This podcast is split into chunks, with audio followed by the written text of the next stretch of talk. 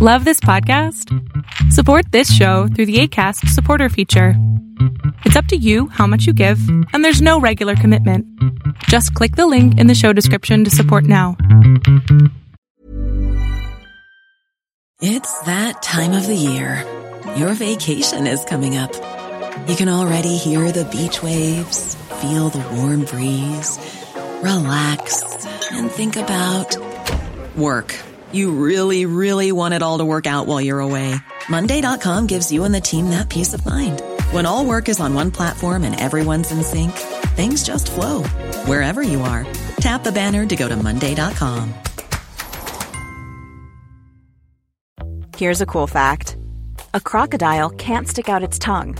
Another cool fact you can get short term health insurance for a month or just under a year in some states. United Healthcare short term insurance plans are designed for people who are between jobs, coming off their parents' plan, or turning a side hustle into a full time gig. Underwritten by Golden Rule Insurance Company, they offer flexible, budget friendly coverage with access to a nationwide network of doctors and hospitals. Get more cool facts about United Healthcare short term plans at uh1.com.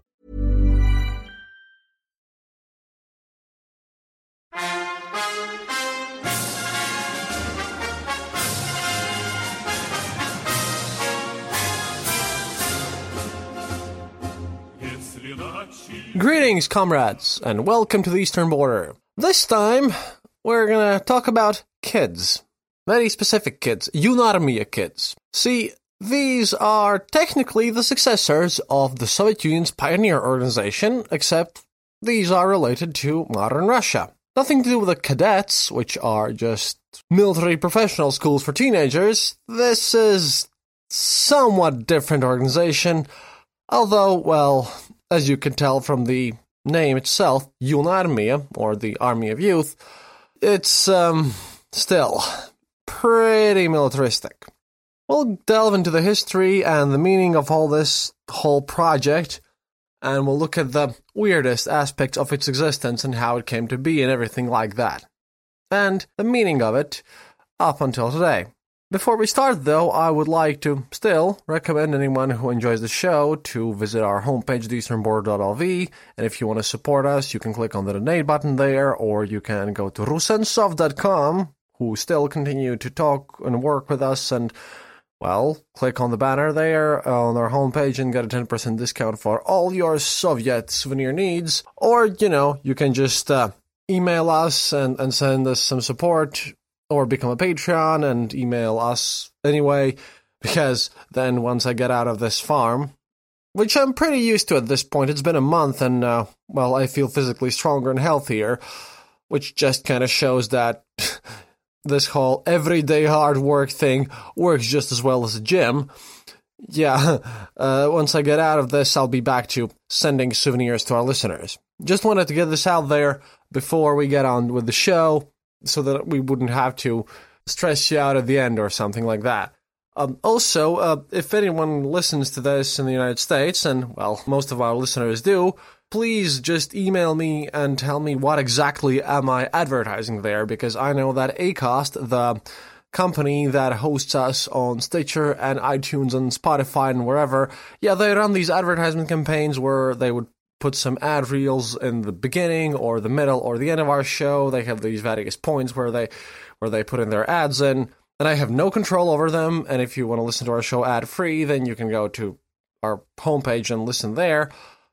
But uh, the ads are ads, so if you want to support the show that way, then please, please do listen to the ad advertised version as well. But I just like to know what exactly am I advertising because I'm in Latvia and I have no idea. So I know that I've advertised Reuters at some point and a ski resort, but I really have no clue. Maybe I'm running Audible or something of that sort. Still, no way to tell. Just for the statistics and for curiosity's sake, uh, if you if you could let us know, well then, please do. But now, let's get on with the show.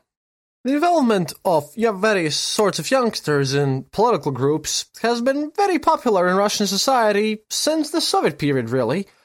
And it was reignited once again after Mr. Putin, our old buddy, was elected president in the year 2000. Since then, such organizations have taken shape, well, basically depending on the government's current social and political needs. But they also share a set of core principles and allegiance either to the Russian president or the government more broadly. These movements are often assembled to face real or perceived threats to Kremlin and the Moscow political forces, and there have been roughly, approximately, four different waves marketing them to various social groups and, and various kind of youth combinations since Putin's first term. And when I say that, I mean, well, various groups of interest and, well, various social strata of teenagers and, and kids and whatnot. And while earlier groups such as Moving Together, Idushi and Nashi, yeah, Nashi literally means ours, well, and that group has been, you know, discredited politically because one of their founders moved away to Germany and denounced his Russian citizenship because they turned out to be a pretty bad place where um, literally local criminal organizations infiltrated into. Yeah, that, that's a study for a, another day, by the way. Yeah, well, these whole things focused on the ability to rally young folks as counter protesters to a possible so called colored revolution or color revolution. You know, the, that's how uh, Russia calls all the revolutions that just happened in Ukraine and other surrounding nations and whatnot. All these, you know, Ukraine had their orange revolution, and then people started just using various color names for their own kind of political upheavals. So they just got the name of various color revolutions. Basically, various artistic groups have also stepped forth to popularize events such as, well, annexation of Crimea in 2014. And, well, on the riding this new wave of um, these patriotic youth groups, patriotic in massive air quotes, this new group, UNARMIA, the Young Army Cadets National Movement, which actually has nothing to do with cadet schools, which is surprising. This was founded in 2015, very militant, and they promote values associated with military service and the continuation of traditions honoring Russians who served in past conflicts. That's from their official site. And Yunarmia draws its roots from a very, you know, turbulent period for all this situation because they were formed in 2015, and that's just a year after the whole annexation of Crimea and all the war in Donbass. And due to the fact that they basically set themselves apart from all the rest of the world and everything because of how the sanctions happened. The Russian government used this to their own benefit. The Russian government, at this point in 2015, could blame the West for, quote, undermining Russian success and attempt to turn its people against cooperation with foreign nations. So they um, printed out their own version of traditional Russian values, traditional in air quotes here because they have very little in common with the pioneers or these other two organizations, and they decided that the national identity of Russian people should be more intertwined with the government. And uh, they have been using both social media and everything, and using this Yunarmia with various weapons and everything to basically advance their own agendas and whatnot. They've been using this to prop up Putin's government, and they've been using this to further their own ends However, it is a bit more scary, you know, because these guys are also the ones posing for various Victory Day calendars, posing and being portrayed as either wounded soldiers or soldiers with lots of machine guns. And when you see a seven year old kid with a machine gun in a military uniform, yeah, that's that's kind of scary. And um, although Putin's party, United Russia, has enjoyed the majority of power of government since 2000, there's a range of political parties present in Duma and regional governments, which also encourage youth participation. The People's Freedom Party, which, um, as you can tell from the name, because anything with the name People's in it usually has secondary meaning whenever you apply other words to it.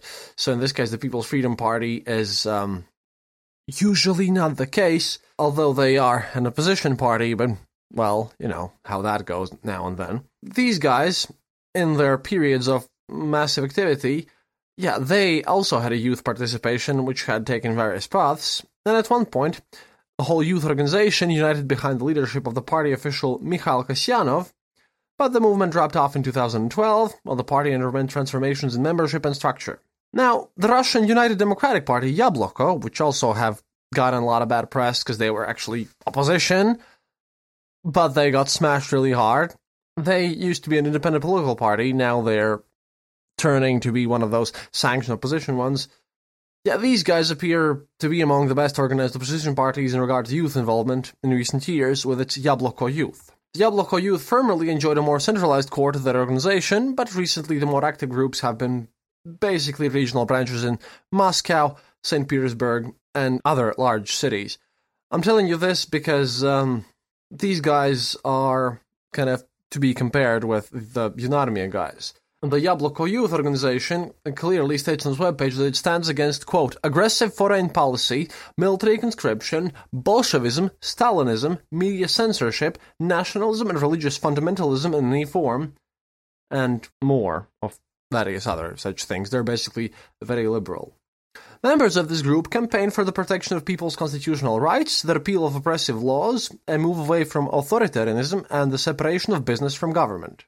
So, yeah, they're kind of um and this other organization just wanted to point out the fact that even though I'm talking about how Putin uses various youngsters for political gains, he's not the only one. Although recently there has been a massive discussion about how, well, Navalny had called people for the protests against corruption and whatnot, and well, a bunch of teenagers, because those are the people who use internet the most in Russia, had gone out on the streets, and the Russian government had made a huge deal about using, well, kids and teenagers and various other youngsters for political purposes, although they themselves have this whole Yunarmia thing, which we're going to be talking about in detail. In order to understand the political and social context in which modern Russian youth are growing up there, it's necessary to dispel some, well, weird opinions and preconceptions upon a lot of people who, well, consider themselves scholars and journalists in the West when speaking about the eastern parts, often rely upon when considering youth agency and activism. Although obviously you can't remove all the biases that come with participation in your own society and your culture, discussing Russia's historical background and political situation, it's kind of related to all these youngster groups yeah, that that'll kind of help us with all the propaganda analysis as well. Because you see, various youngsters are often the group that modern society looks toward when expecting change or, well, rebellion. And quite a lot of people find that this age group of teenagers are just unbearably idealistic.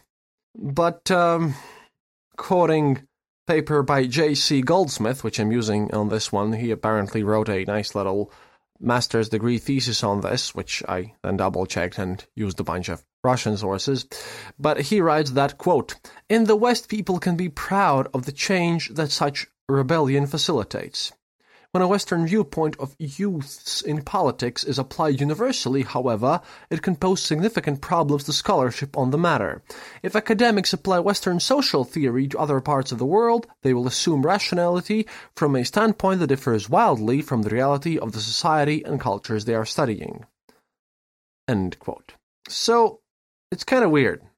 In the case of these teenager political movements, if this specific part of the population doesn't really participate in a society deemed repressive or undemocratic in this manner that we would understand being reasonable or normal here in the EU or the United States, well, that could just frustrate a bunch of people.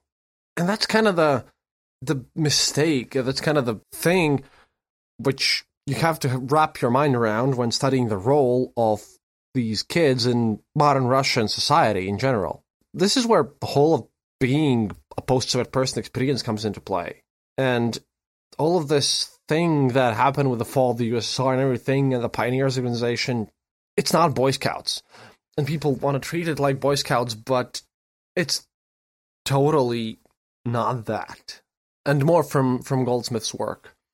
Beginning in the 19th century, youth in Europe became known as the demographic most heavily responsible for social change due to the establishment of new nations and various nationalistic independence, unification, and republican movements.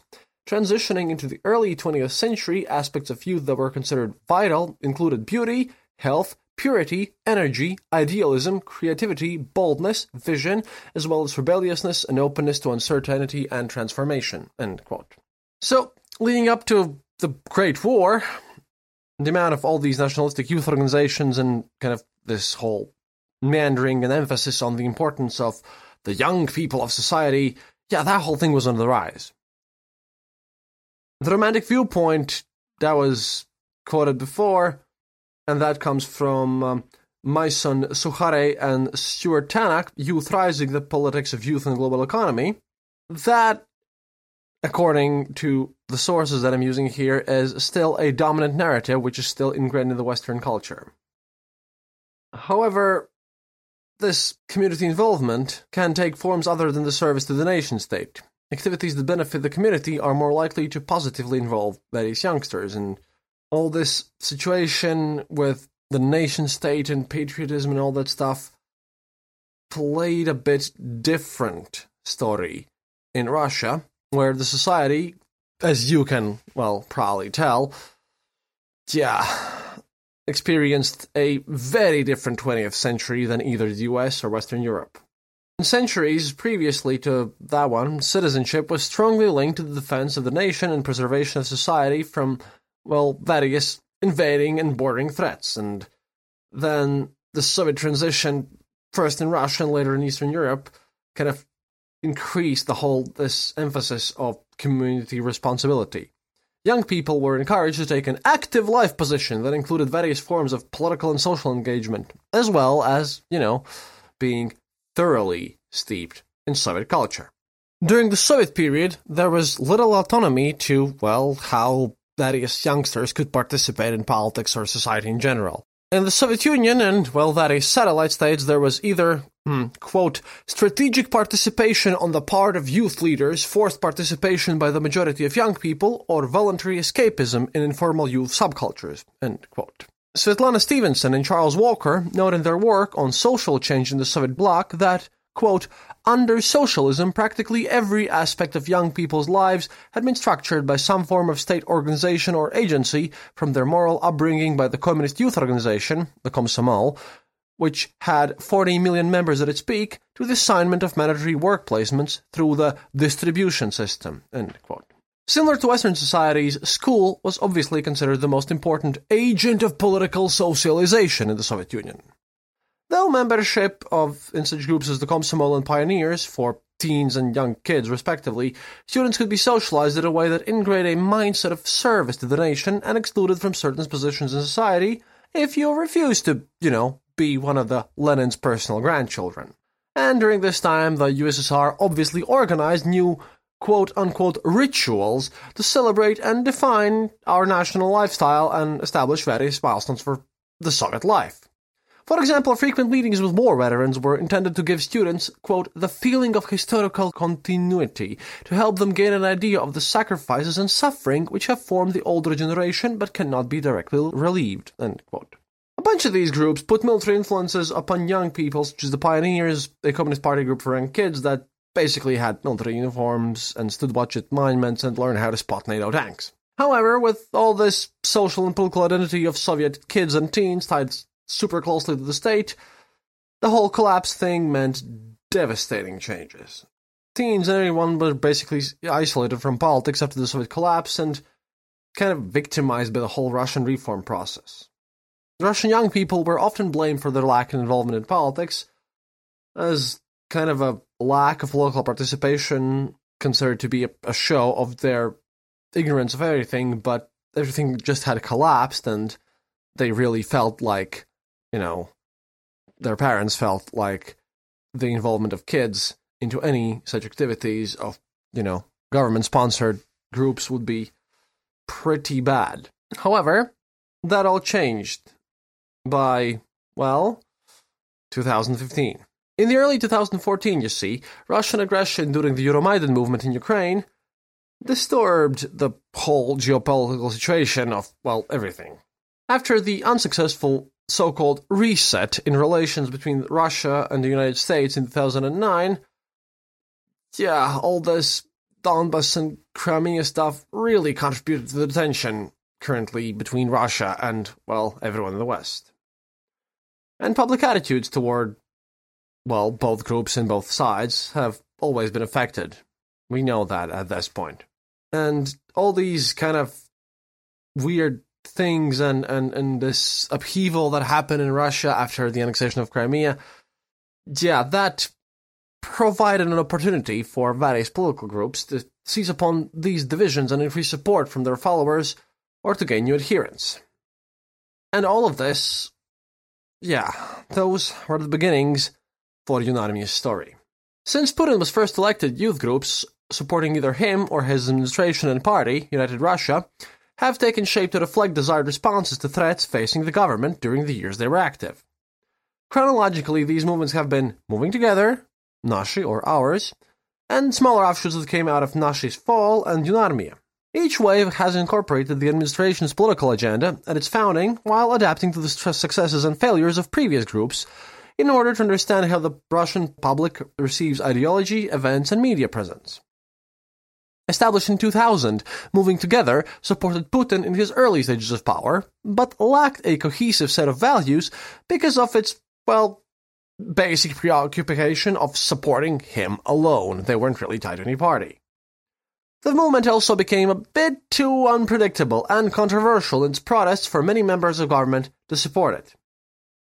Soon after moving together became defunct, its founder, Vasily Yakemenko, established Nashi in 2005, which could be considered a better organized version of moving together. Nashi basically constituted a populist movement that prized itself on its ability to quickly rally large numbers of young people if protests resembling the color revolutions of other nations, well, were to suddenly explode anywhere in the scene. Kremlin perceived the foreign revolutions as a threat and could not reassure itself that similar attempts would not be made against Kremlin itself. So Nashi enjoyed roughly seven years of popularity before succumbing to various problems during the 2012 elections and scandals over bribing the media.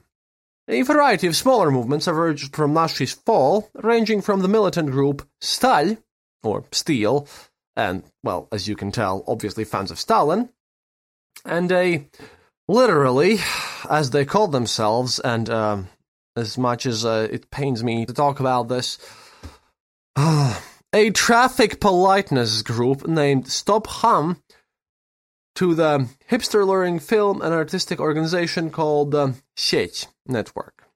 Yes, there was an organized traffic politeness group. Why? Because obviously there was one. In the wake of the annexation of Crimea, this whole network thing, which was a kind of film organization, they assisted in prolonging the event's popularity within Russia and emphasizing its connection to Putin by attracting the support of educated young people through the promises of resources which, with which they could realize their patriotic creativity. And, well, yeah, these were the metaphorical shoes that Yunarmia hopes to surpass and kind of the shoes they have to fill. Yunarmia Group appears to draw on some of these influences for theology, for ideology and strategy. Uh, well, guess you could call it theology at some point, but that's kind of a miscap of mine. As well as, obviously, incorporating the image of Soviet youth groups. And this is kind of the whole context thing. Having learned from its past experiences when sponsoring organizations like this, the Russian Ministry of Defense undoubtedly understands the need for a basically kind of coherent ideological base in order to build a successful Putin supporting youth movement. Hello there. Thank you for tuning in into another episode of The Eastern Border. We are so happy to announce that this episode is brought to you by our friends at Rusansov.com. If you're looking to buy new art, don't forget to use the code Eastern Border for a discount on us. Remember, head over to rusansov.com and happy shopping. If, however, you want to support our show directly, head over to patreon.com or our website, theeasternborder.lv, to find out how you can help out. For all things Eastern Border, don't forget to follow us on Facebook, Twitter, and Discord. And as always, thank you so much for supporting us. We really appreciate each and every one of you. That's all from me now. See you online.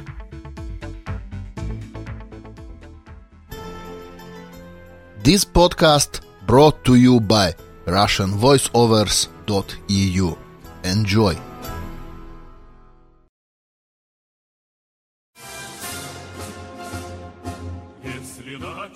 Now, as you can probably imagine, Yunarmia, which is already kind of a creepy name, I took a break for a cigarette while I was um, I was recording this, and uh, kind of when you think about it, youth army thing, yeah, it does not bring up the greatest associations if you think about it. Anyways, as you can imagine, this has been closely affiliated with the Russian state since its founding, and the Russian Ministry of Defense has been extremely happy to take the movement under its wing. In October 2015, Putin signed the 536th Russian presidential decree, which focuses on the creation of organizations that could shape the character of young Russians to match what the Russian government considered the country's official values. Although there was hesitation in the past to be closely tied to particular government officials after moving together as mistakes, Yunarmia has been quick to embrace supervision. Sergei Shoigu, the Russian Minister of Defense, has remained closely involved with Yunarmia's growth and is credited by some sources as its founder. He denied accusations about the organization's role in attempts to militarize the Russian population, but did hint in 2016 that the movement carried a, quote, long-term and important significance for Russians, end quote. Now, a lot of uh, the next stuff that comes here is basically me looking at Yunarmia's website and translating that into proper English, not using their own English version, because, oh boy, do the English and Russian versions differ. But, well, the most important part here is that uh, I have to know that by all means, the Yunarmia's website is definitely not a trustworthy source for statistics or membership or the execution of events that it kind of adds and everything. Because, well, it's tied to the nature of this group in general. You see, this whole thing, just as, well, most other things uh, that Russian government runs, makes propaganda one of its largest kind of strengths, and thus the information shouldn't have to tell you, but um, just add a pinch of salt there. Just, just a pinch, okay? Because you know I mean? can claim efficiency and a variety of successes, but, well, it really kind of remains mired in, in swamps and whatnot. One size fits all seemed like a good idea for clothes Nice dress. Uh, it's a it's a t-shirt. until you tried it on. Same goes for your healthcare. That's why United Healthcare offers a variety of flexible, budget friendly coverage for medical, vision, dental, and more. So, whether you're between jobs, coming off a parent's plan, or even missed open enrollment, you can find the plan that fits you best. Find out more about United Healthcare coverage at uh1.com. That's uh1.com. Hey, it's Ryan Reynolds, and I'm here with Keith, co star of my upcoming film, If, only in theaters, May 17th. Do you want to tell people the big news? All right, I'll do. Sign up now and you'll get unlimited for $15 a month and six months of Paramount Plus Essential Plan on us. Mintmobile.com slash switch. Upfront payment of $45 equivalent to $15 per month. Unlimited over 40 gigabytes per month. Face lower speeds. Videos at 480p. Active Mint customers by 531.24 get six months of Paramount Plus Essential Plan. Auto renews after six months. Offer ends May 31st, 2024. Separate Paramount Plus registration required. Terms and conditions apply if rated PG. However, regardless of the reliability, the website itself was quite a great source of evaluating how they achieve their goals and whatnot, because, you know, hey, what better way to look at it than by looking at what they say about themselves? Russian kids involved in this moving together previously exhibited a variety of motivations when joining, including boredom and desire to use the resources available with the membership there. And, um, when reading Yunarmia's texts or information from separate news outlets, it's quite important to remember that voluntary youth groups such as this cannot control their members and likely are not as strict or efficient as they claim or appear in media coverage. Because the group may, well, not be as large or efficient as they claim or appear in media coverage and, and, and have a insanely broad reaches as they claim, this is kind of, you know, well, their own internal struggles and how they like to portray themselves after all. Yunarmia claims to have been founded under the cooperation of Val- Valery Vostrotin, Valentina Tereshkova, Svetlana Khorkina, Artur Chilingarov, and the organizations of the, and this is a long one, All Russian Public Organization of Veterans of the Armed Forces of the Russian Federation, or um, OOOVARRF, and the Volunteer Society for Cooperation with the Army, Aviation, Navy, or DOSAAF. DOSAAF is quite famous, actually, but that previous one, which I won't even try to pronounce, the abbreviation of yeah, that's a bit lesser known, however, still quite important.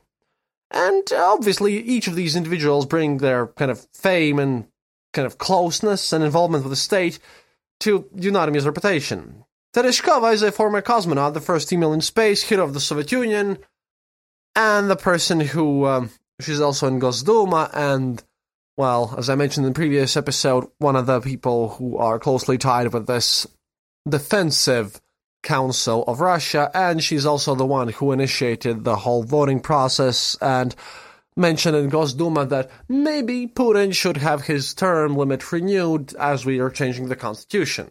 Vostronin is a veteran and a member of Gosduma too, and uh, Khorkina is a renowned retired Olympic gymnast, and Chilingarov is a polar explorer and a former member of the Gosduma, do you see the pattern here, and recognized as a hero of the Russian Federation.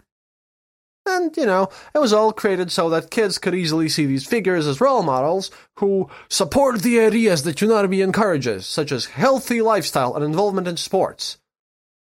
Rather than, well, just the military training that otherwise just pervades the group's activities. Their successes stem from acts of service to the Soviet Union and Russian Federation, which also can influence the young admirers from all the information they're getting and the involvement of both of previously mentioned organizations, the uh, Triple O V A F R F and DOSAAF, and uh, I'll just call them the Triple O's because it's just even an abbreviation shouldn't consist of three O's put together with various breaks in between other letters. Connected to the Ministry of Defense, the Triple O stresses the duty to revere the generation that defeated the Nazis in combat and to respect servicemen and women of all ages. The DOSAAF is a former Soviet sporting organization with militaristic focuses such as weapon training and aviation. It's over 90 years old, and the traditions of its involvement are a further testament to kind of this legitimacy that Yunarmia wants to grab from the Russian government. The current chief of Yunarmia's main headquarters, Roman Romanenko, fills the model of these personalities quite well. A former cosmonaut, Romanenko is also a deputy in the Russian Gosduma, for uh, the party of United Russia. Um, what a surprise there. Romanenko himself began his term of service there in Gosduma in 2016 and took over the responsibility for Yunarmia in mid 2018. His images are often featured in the social media accounts, and he is presented as a positive role model for young members rather than as an administrator. He's often engaged in public relations and appears as a patriarch quote unquote, of the movement while representing Yunarmia and endorsing the group's cooperating organizations. And it's likely that Yunarmia reminds older Russians of the Soviet organizations, such as the Pioneers or the Komsomol and everything, but this doesn't exclude the possibility of making a fresh, new impression on young people. Nostalgia obviously plays a massive role in recruitment, as reclaiming the glory that, uh, well, a lot of Russians believe that the nation possessed during the Soviet period, and a lot of people outside of Russia believe that too, that has quite the appeal to older generations, giving children permission to join. And there, obviously, the presence of figures such as Tereshkova and involvement of both of DOSAAF and Triple O reminds people that feats achieved under the USSR could and should be replicated or even surpassed. Soviet nostalgia comes to in front of the image of Yunarmia's young members. What its appearance is concerned, the Ministry of Defense provides news and photos of the group members, as well as a detailed visual depiction of the standard uniform, which is designed to look like casual military attire and evokes memories of the pioneers. Media presence fulfills the need to create a recognizable image for readers. Yunarmia appears to be more concerned with recruitment and ideological cohesion than movements in the past, and government assistance is no small advantage. Because of its close connections with the government, Yunarmia, well, enjoys access to more resources than quite a lot of its predecessors. The About the Yunarmia movement page presents a short overview of the group's purposes. Its website advertises assistance in the development and patriotic education of Russian citizens from the ages of 8 to 18 with their guardian's permission. The group's claim of rapid growth indicates that many young Russians meet the criteria for membership, and the website states that 85 regions have opened branches across the Russian Federation, and there are currently 700,000 members who've participated in approximately 10,000 events. Yunarmia has updated its website in the past year to include a more detailed explanation of the development it offers to members than was originally present. The education the movement wishes to impart to these young people spans more than just patriotic subjects. Four areas in which Yunarmia maintains that it will contribute to the personal development of each child in the program are, quote, spiritual moral development, social development, physical development in sports, and intellectual development.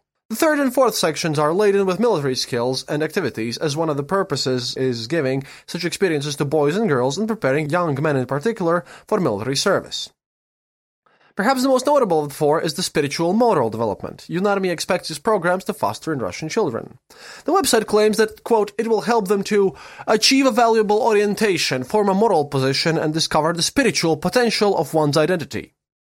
This obviously includes several aspects of that moral character that it wishes to grow, including kindness, empathy, conscientiousness, honesty, loyalty, dignity, love for the motherland, and culture, as well as mentioning environmentally friendly awareness and respectful familial relations in the same breath. While the features listed above from a broader interpretation of the characteristics that are helpful to Russian communities, love of countries still emphasize not as intellectual or political stance, but as a spiritual necessity.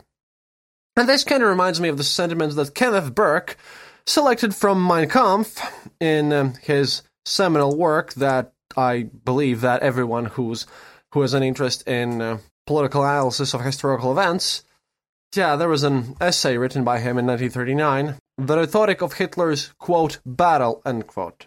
And that was a nice analysis of Mein Kampf, and um, there we come to the kind of sadder points of all this show because all the spiritual necessity, yeah, that is quite reminiscent of kind of the ideas that Burke selected from Mein Kampf to illustrate ties between religious and political loyalty arguments. Finding the spiritual potential of one's identity is also a somewhat confusing phrase when discussing national identity or politics. The revision of the Principles and Development section gives the impression that United Yunarmia's leadership may have encountered some resistance over the rhetoric that it took too hardline an approach to Russian identity and moral standpoints.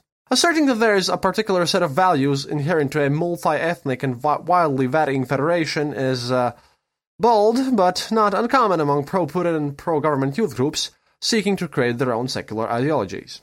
Social development includes the importance of taking responsibility for one's own behavior and actions, initiative, independence. This self-sufficiency is described as characterizing real citizenship of one's nation, and this again brings to mind the principle of aloneness of the strong man that Burke discussed when evaluating Mein Kampf. Not only are the young recruits expected to develop their own social skills in this respect, but also to discuss the problems and development of modern Russian society. These youngsters are expected to find their confidence and the correct path by working to contribute to their community. The desire to contribute to social confidence is common among many youngster groups, but emphasis of using this skill to be the ideal Russian citizen is what truly sets the Yunarmia apart. In 2019, Yunarmia revised this social aspect from one that focused on combating extremism in Russian society by more effectively socializing children. Its approach to extremism did not imply education on the dangers of ideological extremism seen in a variety of cultures, but teaching young members to actively oppose and work against extremism developing within Russian society towards the state's detriment. That is basically, if you see someone who supports Navalny, punch him in the nose. It'll be good for you and the motherland. Teaching children as young as eight about extremism and shaping their opinions on the nature of such a broad concept, well, as you can see, there's a huge potential there for mm, the correct political ideologies. This is another reason why I truly, really don't trust politicians to form any youngster movements at all. Yunarmia's page then discusses one of its most kind of important points of development physical fitness and sports. Although the whole movement is, well, heavily based on military training and preparation, kind of this approach is usually framed in PR attempts as an attempt to keep young people both physically fit and socially conscious. The Yunarmia's website claims that sports develop physical form and excellently compensate for sitting at school desks and computers for many hours. Through participation in Yunarmia's competitions and sports games, members will become strong, agile, and hardy, as well as develop team spirit and skills of well-coordinated interaction with the collective. Yeah, this this collective thing, if you listen to one of my earlier episodes about the childhood of the Soviet Union, you know that that's directly ripped off from there. Finally, Yunarmia discusses the benefits of its effort toward intellectual development, claiming to offer a variety of critical thinking skills, with a strong emphasis on claiming The group states that membership and participation foster the ability to analyze historical processes and events, to make independent conclusions and generalizations, and to develop public speaking skills, allowing one to easily and freely communicate. Uh, interestingly enough, this is the subheading under which Yunarmia files its pro service career path, which was previously explained in the sports section, but apparently, you know, being able to talk your way into the military is more important than being actually competent in the military. The whole movement thing states that it forms positive motivation for fulfillment of constitutional duty and prepares youngsters for service in the armed forces of the Russian Federation. And boasts that after graduation from school, its members proceed to the country's leading military universities, where they receive free higher education and social support of the Ministry of Defense. Training young people for military service in programs like this is an approach quite distinct from everyone else in the post-Soviet sphere. I must kind of, you know, add here. And uh, yeah, if it doesn't raise you some questions about how uh, Russia's government wants to see their youths in the future and how they themselves plan to operate in the, you know, the following decade or two, then you probably haven't been really listening to this episode. But that's not the scary part. The scary part of all of this, and you know, I've been uh, using Burke because really, I've I've read that essay and I recommend that you do. Remember the rhetoric of Hitler's battle and the similarities just um, shock me. They they shock me quite a lot, to be honest. And um, and filling the role of you know this whole practice military organization for kids, you United Music recruits, yeah, they have to give an oath when they join, and um, the text of the original Yunarmia oath has been removed from its website, but a shortened version from the Ministry of Defense's website reads, quote, I swear to strive for victories in education and sports, to lead a healthy lifestyle, to prepare myself for service and creation for the benefit of the fatherland, to honor the memory of the heroes who fought for the freedom and independence of our country, to be a patriot and a worthy citizen of Russia. And comparing versions of Yunarmia Oath from Military of Defense's website and Yunarmia Own, the one that I just quoted clearly does not reveal the extent of devotion to the fatherland that Yunarmia actually stresses. It's really important to note here that the preparation for military service, as displayed by Yunarmia's presence everywhere, is a lot downplayed in the version of the oath that, that I just read to you. The main goal of this statement is personal betterment for the next generation of young Russians. Becoming a productive member of society who exhibits patriotism and a healthy lifestyle, you know, that's a, that's a goal that would undoubtedly be attractive to parents everywhere in the world. But while some of the sentiment remains, this iteration of the oath reduces the implication that children who join owe themselves and their service to state in some capacity. In attitude were, and I'm not talking about the nation, no, no, no, this whole thing with the Ministry of Defense, it does not stress the importance of the state as opposed to your people or your nation. Then there is a difference, you know. In attitude, Yunarmia aims to cement allegiance to the Russian government, not the Russian people, under the guise of, you know, your usual upright community involvement. Yunarmia' full version, the Oath of the Young Army Man, encompasses a variety of points that, uh, yeah, we hadn't seen before, including loyalty to the fatherland, the brotherhood of Yunarmia, and the need of following the traditions of valor, courage, and camaraderie. Removing the oath could be an attempt to further distance itself from previous groups and the implication that its intentions encompass more than personal development for each young member. And that's kind of scary. The new recruits previously vowed to be a defender of the weak, overcome all obstacles in the struggle for truth and justice, follow a healthy lifestyle, and prepare themselves for military training and service. This whole preparation for military training, you know, if you want to go to the military, and I know that a lot of my listeners, about like 40% of you, are service members, but do you really think that an eight year old kid really should focus all of his attention and spare time for the military and be indoctrinated, you know, in this my country right or wrong to the nth degree?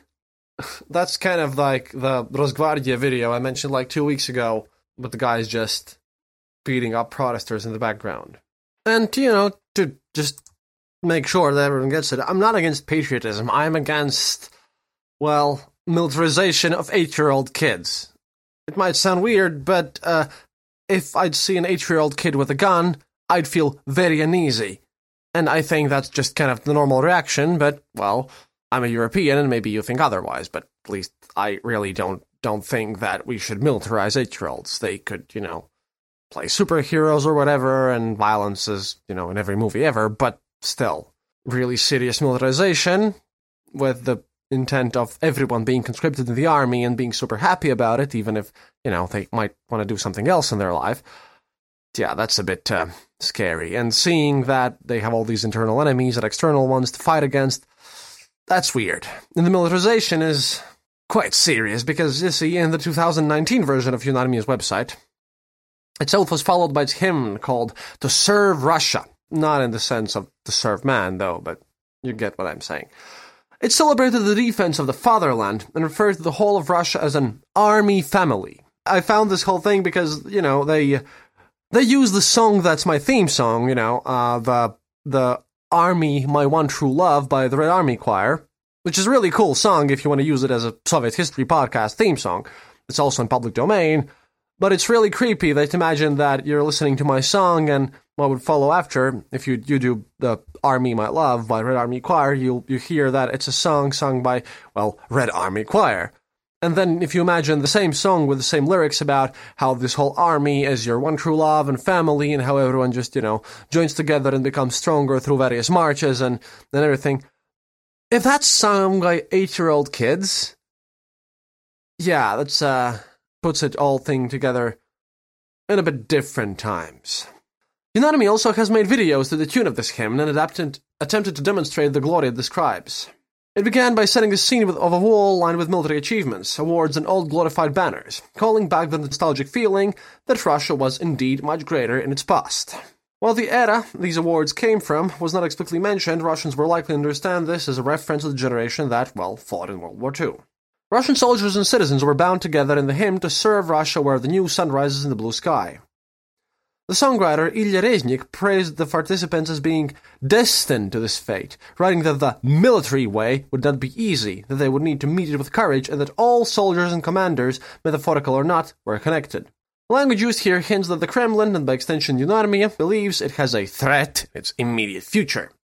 The emphasis on the difficult military road ahead seems to create a paranoia in the observer and the singers alike.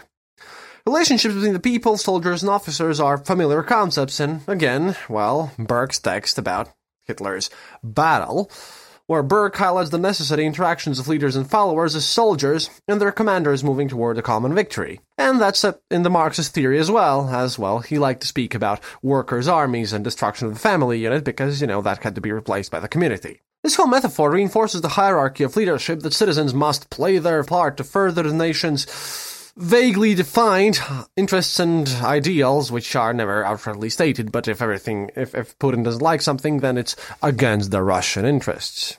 What those interests are, are, well, obviously never mentioned because, you know, that would create some difficulties, you know. If people think that they are doing something and that it matters in an interesting way, they can be united against an enemy and help benefit the Russian government.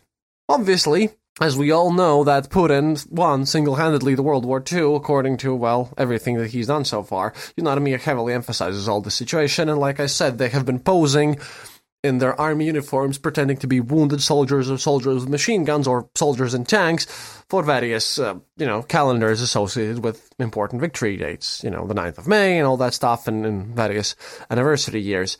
And, you know, I really don't find little kids in military uniforms playing wounded soldiers on someone's calendar to be anything other than scary, and I don't find that cute either.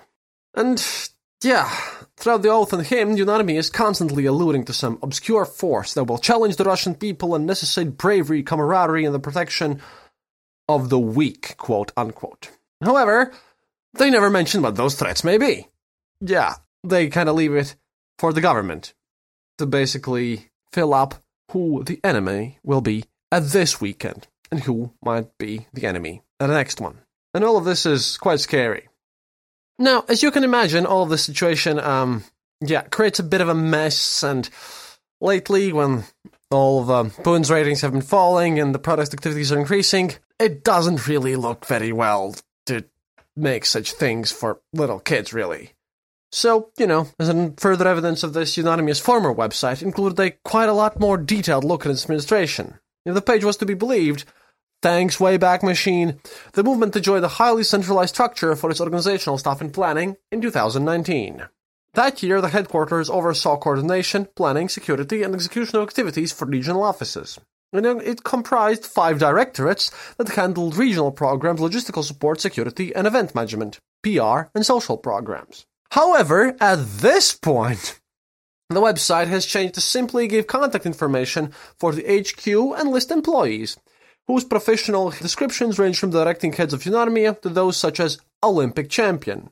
Now, I wonder why, because two of these guys who were in the administration previously are now arrested for corruption. Because even Yunarmia, even the most patriotic organization in Russia, literally breeding a bunch of kid soldiers ready to die at any given moment, even they are not immune from corruption.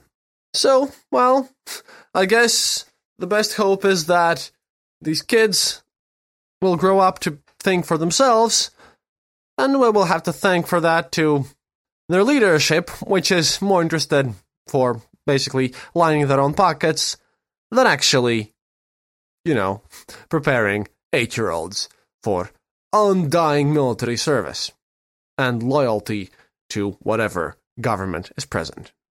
Because all these things taken together are quite scary. Sorry that this wasn't as wholesome as I promised, but I'm still working on that generally wholesome episode. It's just that I found all the situation quite hilarious and and analyzing this whole Yunarmia thing, yeah. When the pioneers proved to be a more kid-friendly organization, and that was in Soviet Union, and they trained to spot enemy tanks, that's saying quite a lot. At any rate, thank you for listening. До свидания, товарищи.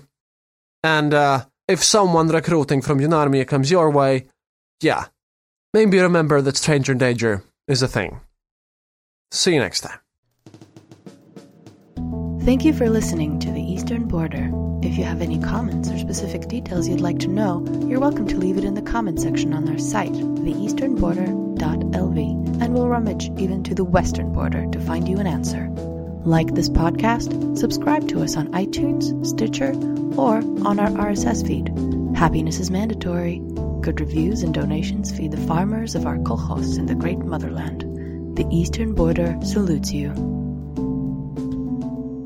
This podcast is part of the Dark Myths Collective. Visit darkmyths.org for more shows like this one The Dark Myths Void.